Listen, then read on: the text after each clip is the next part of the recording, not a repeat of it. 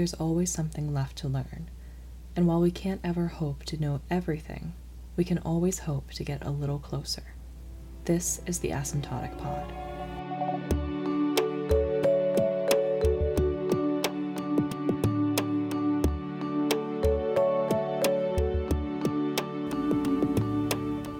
I want to tell a story that makes sense. I'm a crafter, I make things with my hands. There's something about the work that has always soothed me. The moment when I look back over what I've done and I pull the last string taut and it all just perfectly falls into place.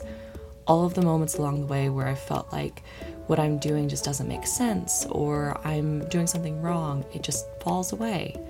Everything just comes together. It's easy to want the same thing for the rest of my life to want all of the, the missteps and the mistakes that I've made, all of the things that I may perceive as wasted time, to just have been things that are plot beats, are, are story beats that needed to happen in order to build this wonderful tapestry. I want things to fall into line. I want things to flow. I want everything to have been for a purpose.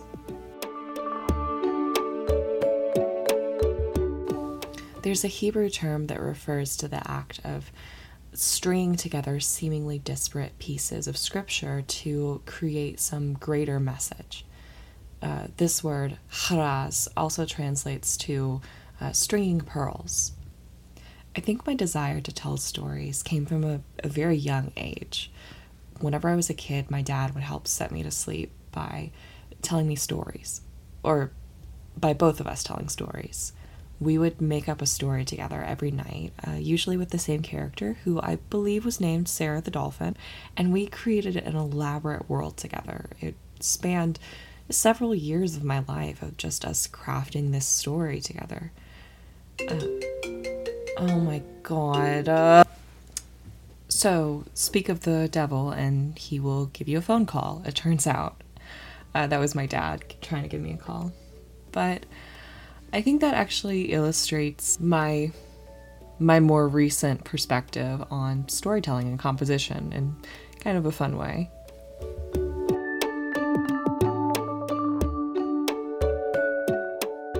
I feel like prior to, you know, my first semester in grad school, I had this obsession with things lining up just right. And uh, that carried over into my perspective on you know, storytelling and narratives, uh, composition, essays, um, assignments for class. I just wanted things to just go right. But I feel like through some of my readings in the past, gosh, what, four or five months, uh, it's it's changed my perspective in some more freeing sort of ways. And it's also really interesting seeing how that lines up with some of my interests as well. So, carrying on my fascination with stories from a young age, in my older years, I I became really uh, enamored with uh, storytelling games like D&D, Dungeons and Dragons and other like tabletop role-playing games.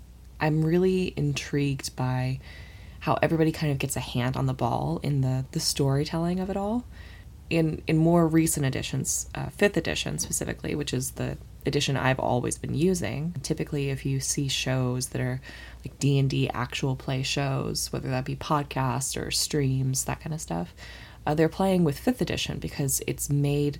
Sorry, I'm nerding out right now, but um, it that rule system is made with storytelling in mind. It's very improvisational, role play driven, narratively driven. Whereas earlier editions, such as, you know, third edition, fourth edition, they were made to be more or less war games. They were based on strategy and tactics.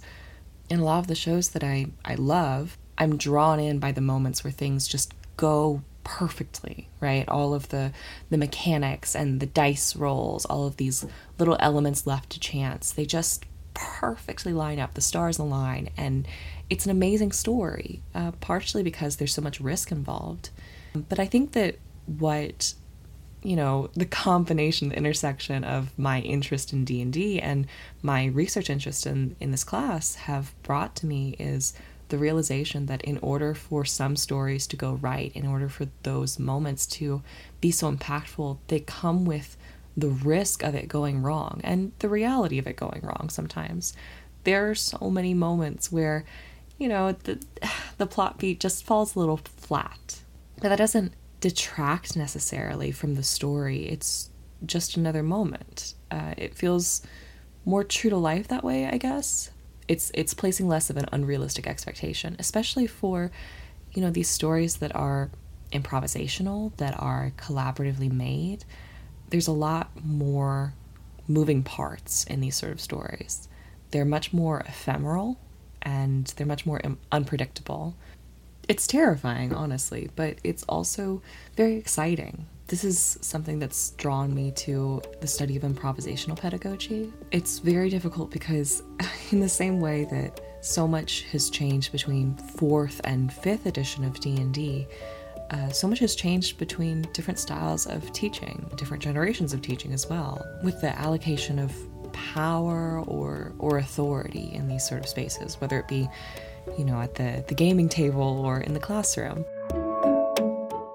I've noticed that there are roughly two kinds of DMs, or dungeon masters, the people who facilitate games. Some DMs are very hard on rules. They often develop an antagonistic relationship with their players, as though the players are trying to get away with something, subvert the rules somehow, and it's the DM's job to keep everybody in check, keep everyone in line. On the other hand, we have what are playfully called the rule of cool DMs, people who you know, play a little more loosely, who approach games as though the players and the DMs are on the same side, on the side of telling a, a good story. In this DM style, DMs are often more lax about rules. Uh, rules are seen as guidelines, uh, something that they can bend as they see fit. Often I see more rules lawyer, the name for more rules centered or strict DMs. Uh, rules lawyer DMs are often kind of dismissive of of the more lax DM style, saying that you know without adhering to the rules as as strongly, players won't respect the DM's authority. Players won't take the game as seriously. Those sort of critiques. I think this is really similar to what we see with older styles of teaching, specifically with the departure from the banking method, as Freire talks about. In this structure, there's the prioritization of the authority of the teacher. And this is often coinciding with, I believe, a level of insecurity on the teacher's part. They need to have control over the classroom, and to see any of that control, to hand over the reins, as it were, is to risk opening the classroom up to just chaos, anarchy. On the other hand, we have improvisational pedagogy, for example, that views the teacher as more of a facilitator than an instructor. This isn't to say that both rule of cool DMs and improvisational uh, educators, neither one of these people are promoting anarchy within their their environments, largely because improv doesn't work in anarchy. Improv only works and d&d tabletop role-playing games. These things only work with frameworks with structures with scaffolding. It's not that there are no rules it's just that the rules are only there to help facilitate collaborative creation whatever that might look like be completely transparent I don't find myself drawn to improvisational pedagogy because it's something that comes naturally to me as I've said before, I want things to make sense. I want everything to line up correctly.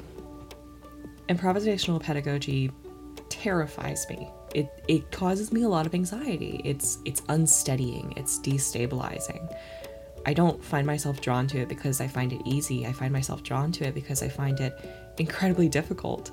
Between the two types of DMs that I discussed earlier, I find myself more often than not being the rules centered one rather than rules lax one. Uh, I just think that partially because I think that the mechanics of D&D are interesting and fun and cool, but also because I like having certainty. I like having structure. And letting go of that in some way can be frightening.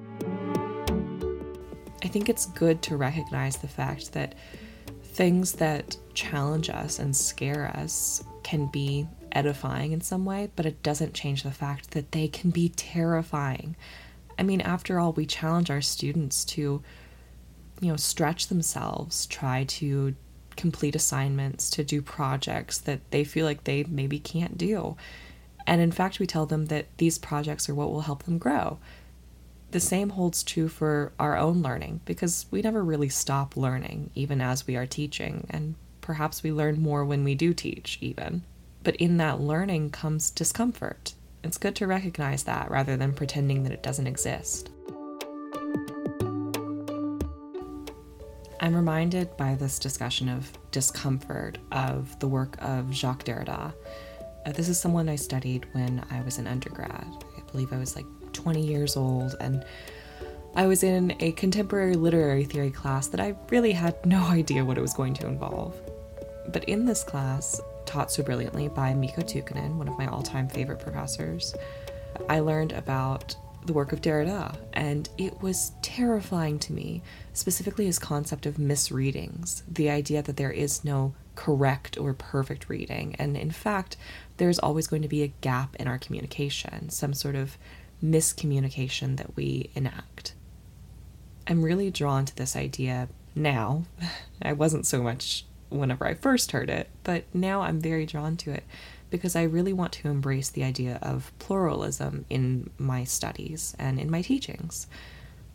I want to give weight to what it is that my students are saying. I want to allow themselves to give that weight to what they're saying.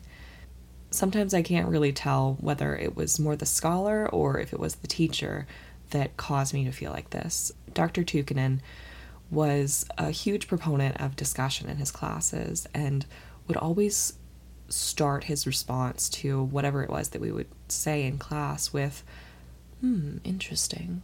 Well, I wonder. And then he would make some sort of comparison or connection to the text that we hadn't really thought of before. It would challenge us, it would challenge our ideas, but it would never disregard them. In fact, it would incorporate them. Even if we were giving a shot in the dark, he would he would act as though he would speak as though what we were saying held merit and it encouraged us to believe that about our own work this inquiry based pedagogy is something that i find really impactful really worthwhile. That paired with the idea of engaged pedagogy which bell hooks talks about in her book that i recently had the chance to read teaching to transgress. Uh, these two pedagogies held next to each other, engagement and inquiry, I find really impactful. The idea that we learn from each other and we have a duty to one another, not just as students and teachers, but as people, to be curious and, and be interested in one another. Tuhkanen would always encourage us to interrogate the text, to question it, to communicate with it, to have dialogue with it, but never to reach an understanding.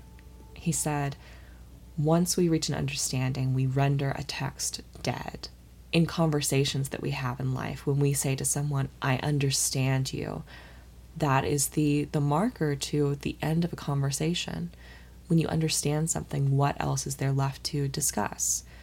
And so he always challenged us to come up with interpretations and to view them as as readings of a text rather than complete conclusions. I found myself carrying this idea into the rest of my studies and the rest of my life. As much as I've learned from my years in academia, I do feel like one of the largest takeaways that I've ever really had is not so much about scholars or movements, but rather about modes of thinking and specifically helping me to deconstruct the certainty that I feel like I need to have.